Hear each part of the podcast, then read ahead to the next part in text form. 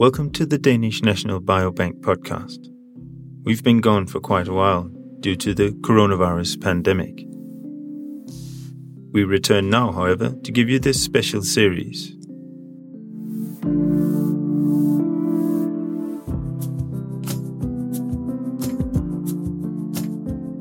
With speaks from our co hosted symposium, Scaling Omics Approaches to Population Size.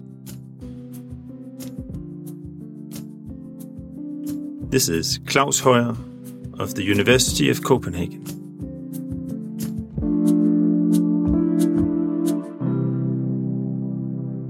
On the topic, the future for donor consent.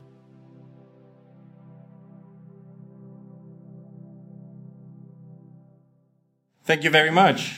And thank you to the organizers for setting up this great program and also for facilitating that it could be such an inclusive event for people who are here and people who are not here.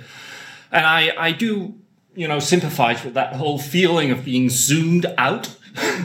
but I can tell also those of you on the screen that, um, you know, this is also pretty scary. There are real people in this room, you know, like with arms and legs, 3D, reaching beyond a screen, and not only serving as digital data points right in front of you under the control also of mute. So uh, this is actually gonna uh, be about real people.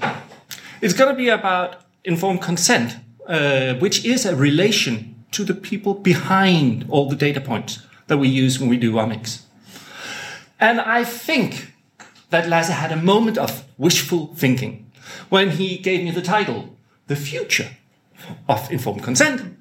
Uh, imagining that somehow along, you know, the lines of driving over here, I would come up with a grand solution that would kind of settle it once and for all. Yeah. Which would, of course, be lovely, but which is not going to happen. So, with the disappointment right out of the way, I can just let you know that, I mean, at the end of this, instead of a grand solution, I will have a small piece of simple advice. But first, let us just consider why are we caring about the relation to donors? Why is it that we are talking about this? And I'll uh, begin by showing a picture that some of you might remember from the time when it featured in Science. It is uh, an image of the uh, Havasupai going to fetch their samples in the freezers as researchers had collected samples for what they thought was uh, uh, research on the uh, high prevalence of diabetes in their community. But as Aboriginal Americans, they were not only disappointed, they were horrified to find out that these samples had been used for a lot of other things as well, including ancestry research. Ancestry research is not only a problematic area in terms of politics and economics for Aboriginals, or, or not uh, Aboriginals, for uh, Indigenous Americans, it is uh, really important because it also ties up with entitlements to land. So telling people where they come from is not just a pure academic interest, but it also features uh, other aspects for people who live different lives than the researchers themselves. It touches upon spirituality. They felt deprived of things that matters deeply to their integrity.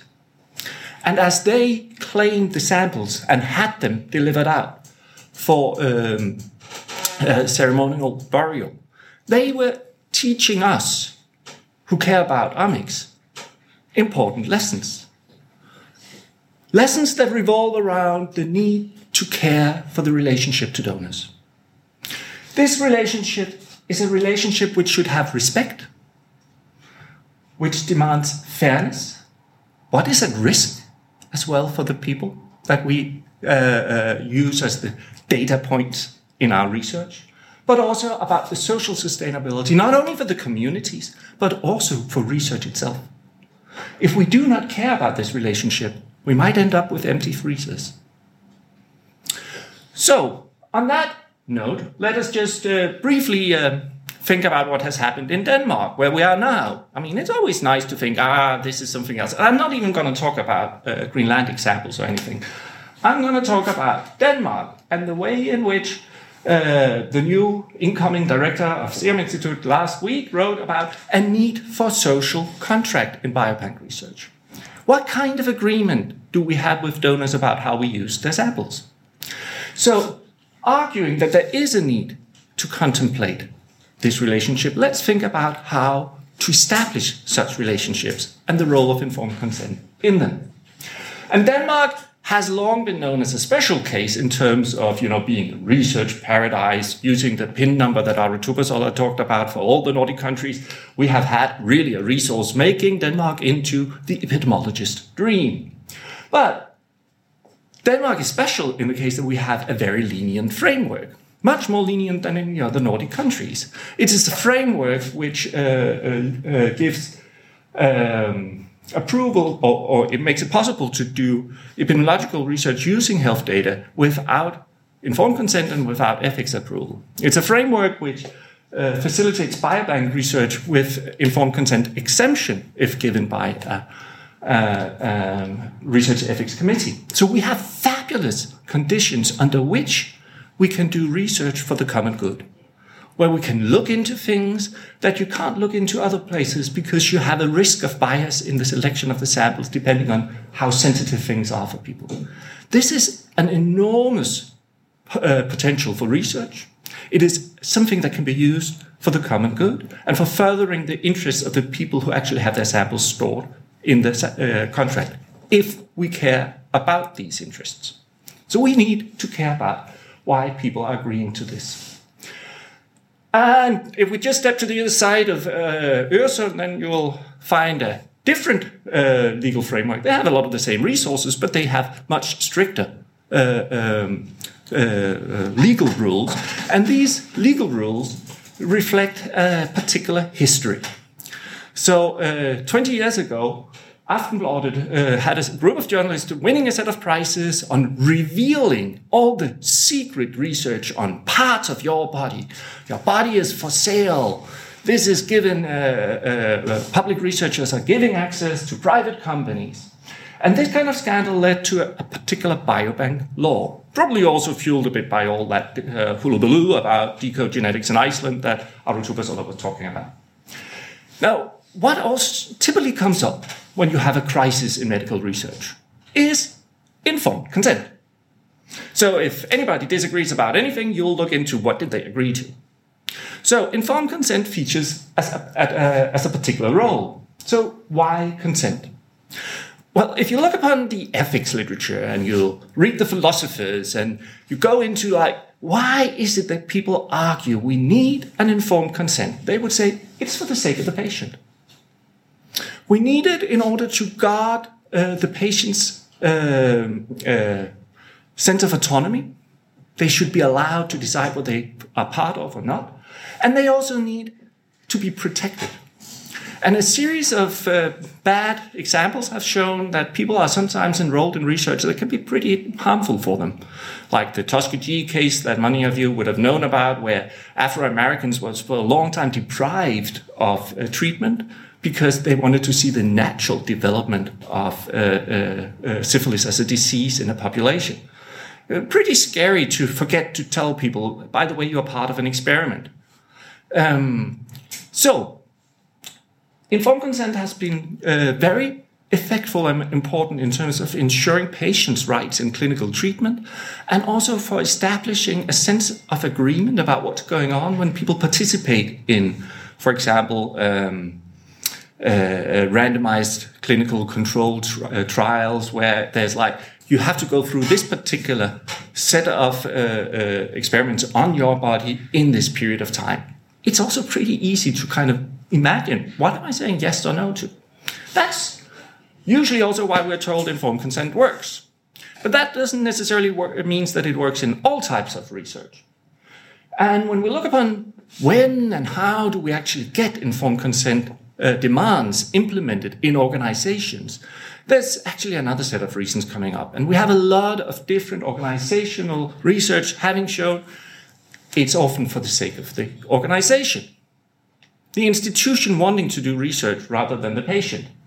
The uh, uh, organization need legitimacy and also the informed consent is a pretty neat legal document in terms of transferring entitlements, ownership to tissue. So you can use it to build commercial entitlements. This is uh, uh, why it was so quickly disseminated by the industry and why uh, the American pharmaceutical industry started using informed consent already in the 1930s. So uh, it's not always the reason why we should have informed consent that we do have it. Sometimes it's for a very different set of reasons. And then finally, we could also say that some new research is indicating that sometimes we should actually have informed consent in certain types of research for the sake of the research itself. People uh, who are in a continuous dialogue with the researchers sometimes understand much better what the researchers need from them and provide the information that researchers need. This doesn't go for all kinds of research, but it does go for some kind of research. So sometimes you know, being in a good relationship with your research participants can actually mean you get better data. But just to rule out a particular myth, which comes up every time people talk about informed consent, they say, oh, but you know, if we don't have informed consent, we'll end up like the concentration camps of the Nazi regime because we have informed consent because of the Nuremberg. You know, uh, after the Second World War, the American War Tribunal in Nuremberg held a, a, group of German doctors responsible for the uh, experiments on prisoners in the concentration camps. Now, there's this one thing about that story that, uh, you know, we have it because the War Tribunal set up Nuremberg, and if we don't um, uh, have informed consent in all kind of situations, it'll probably end up like in the concentration camps. That it's simply not true.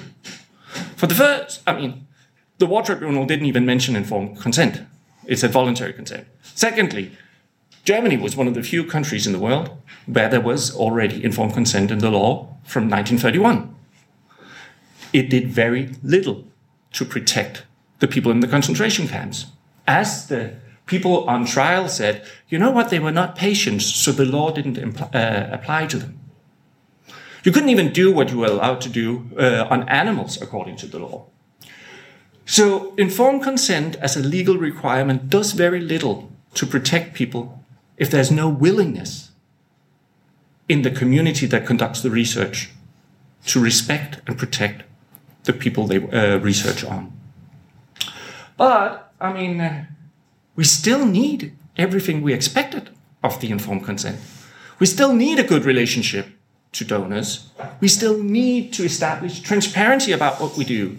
We need to respect the people on whom uh, we rely to get data for our research.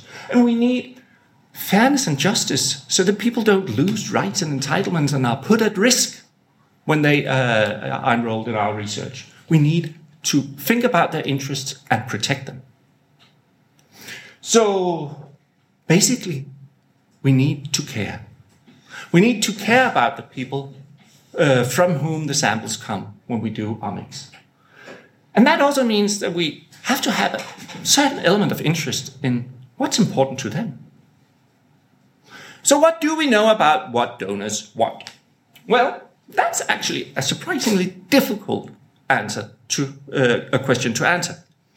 Uh, if we go back to Denmark and look upon health data, many people would refer to a, a, a recent survey which said like you know when you ask patients what's important in terms of data, uh, uh, then uh, they say we want more data integration, and it's the second lowest saying better data control.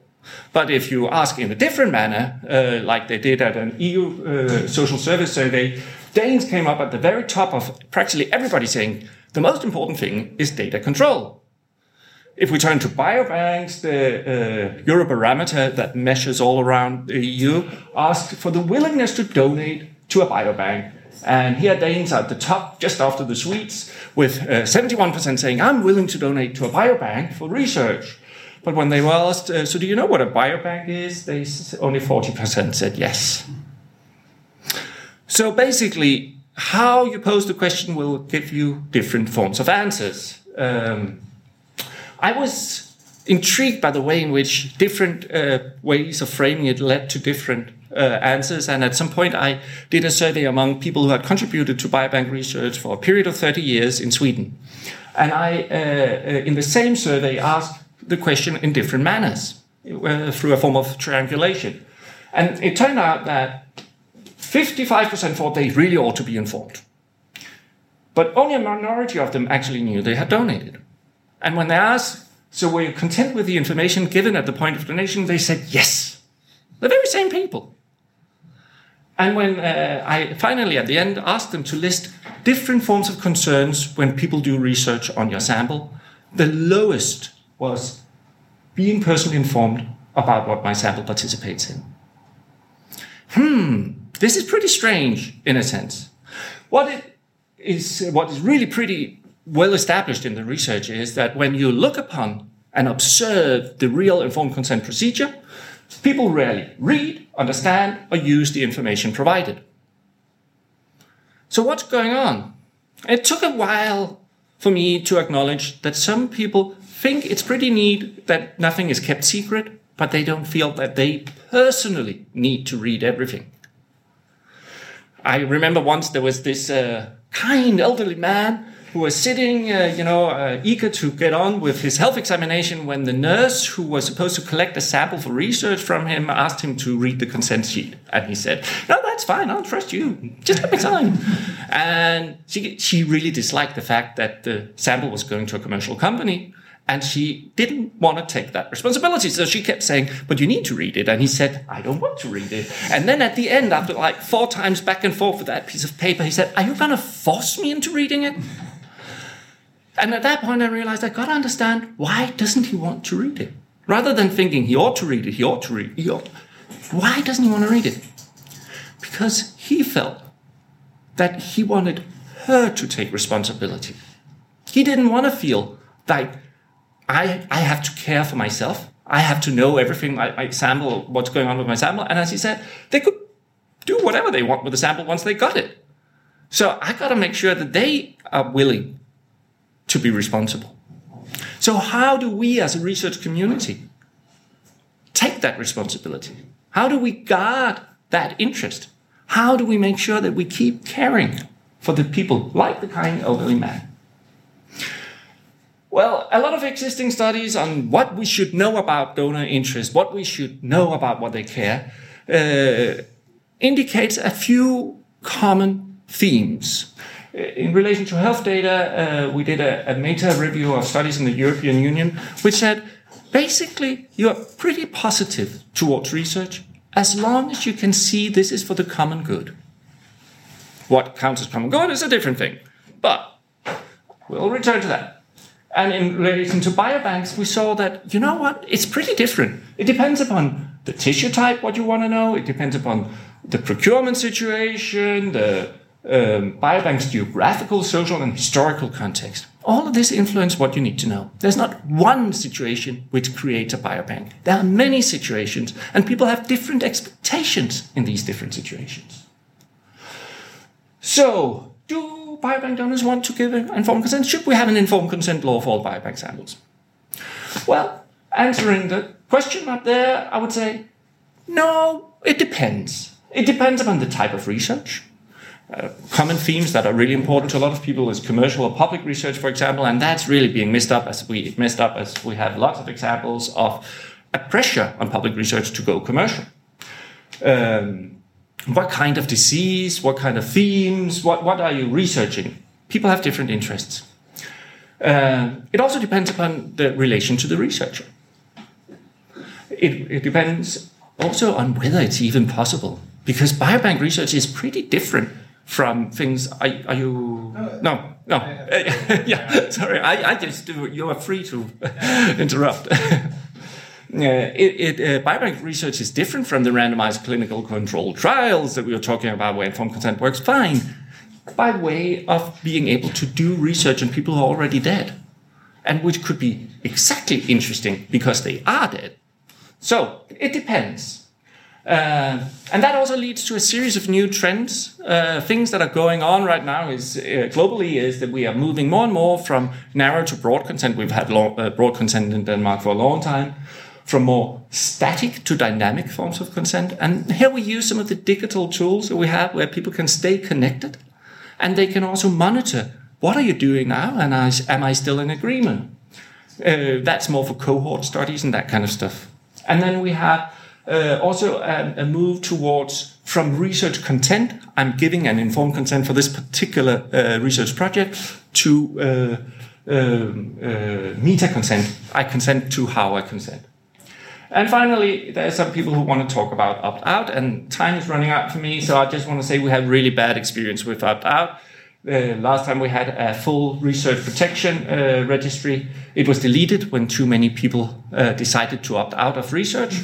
Uh, and basically, people came in because uh, the municipalities took over the registry and put it on the leaflet for moving. So people were asked when they moved, Do you want to be protected against research? And a fifth of the population said yes. But does that really count as, as Respect for their autonomy? No, they had no clue what they were saying. We also have uh, the uh, opt-out registry for tissue-based research, but again, remember, it's a new registry. It, uh, it is a registration of them. It is not deleting them. Um, and does it protect their autonomy? Does it deliver uh, protection in terms of the risks that Ari Tubasila talked about as the digital catastrophes? No. Work, it doesn't work very well for any of that. So very few people even would know that opt-out uh, uh, uh, possibilities exist. Uh, they don't know what it implies, and they have very few ideas about the long-term implications because you opt out of everything and not of just some things. So I'm not a big fan of opt-out, as you would understand. But to conclude, is it really meaningful to ask people to opt in, informed consent, to everything? or opt out, I don't want to be part of anything. I don't think so. When we think about what we know about people's interests, it's always conditional. It depends. And that means that we need, we need multiple different systems for different types of research. We can't have one, sorry, I'm really sorry, but one solution fits all. Uh, but we need to continue being interested in solving this. We need to keep ensuring respect for the people that we study, protection of their interests also for digital catastrophes. Uh, and we need transparency about what we do and always think about the political dimension. Who has something at risk and is that risk equally distributed? What is fair? And then I promised you a simple piece of advice. Well, since there's no grand solution, I mean, at least a tiny little one, and that simple uh, piece of advice is like a different version of the uncle test. You know, would you let your uncle participate in this experiment? Well, do you think you can explain why what you do is necessary? Why it is of benefit to the people who participate? In a manner that even a 12 year old would understand. Then I think you're pretty well off. Then you have a reason. If you can't explain, then you might also be a little too data driven in your research interests. Then you might also be doing it because we have the data. And you might be doing better research if you're not data driven, but if you're driven by what we need to know. So thinking in a community with the donors on whom your research rests might even stimulate you into making better research. Thank you for your attention.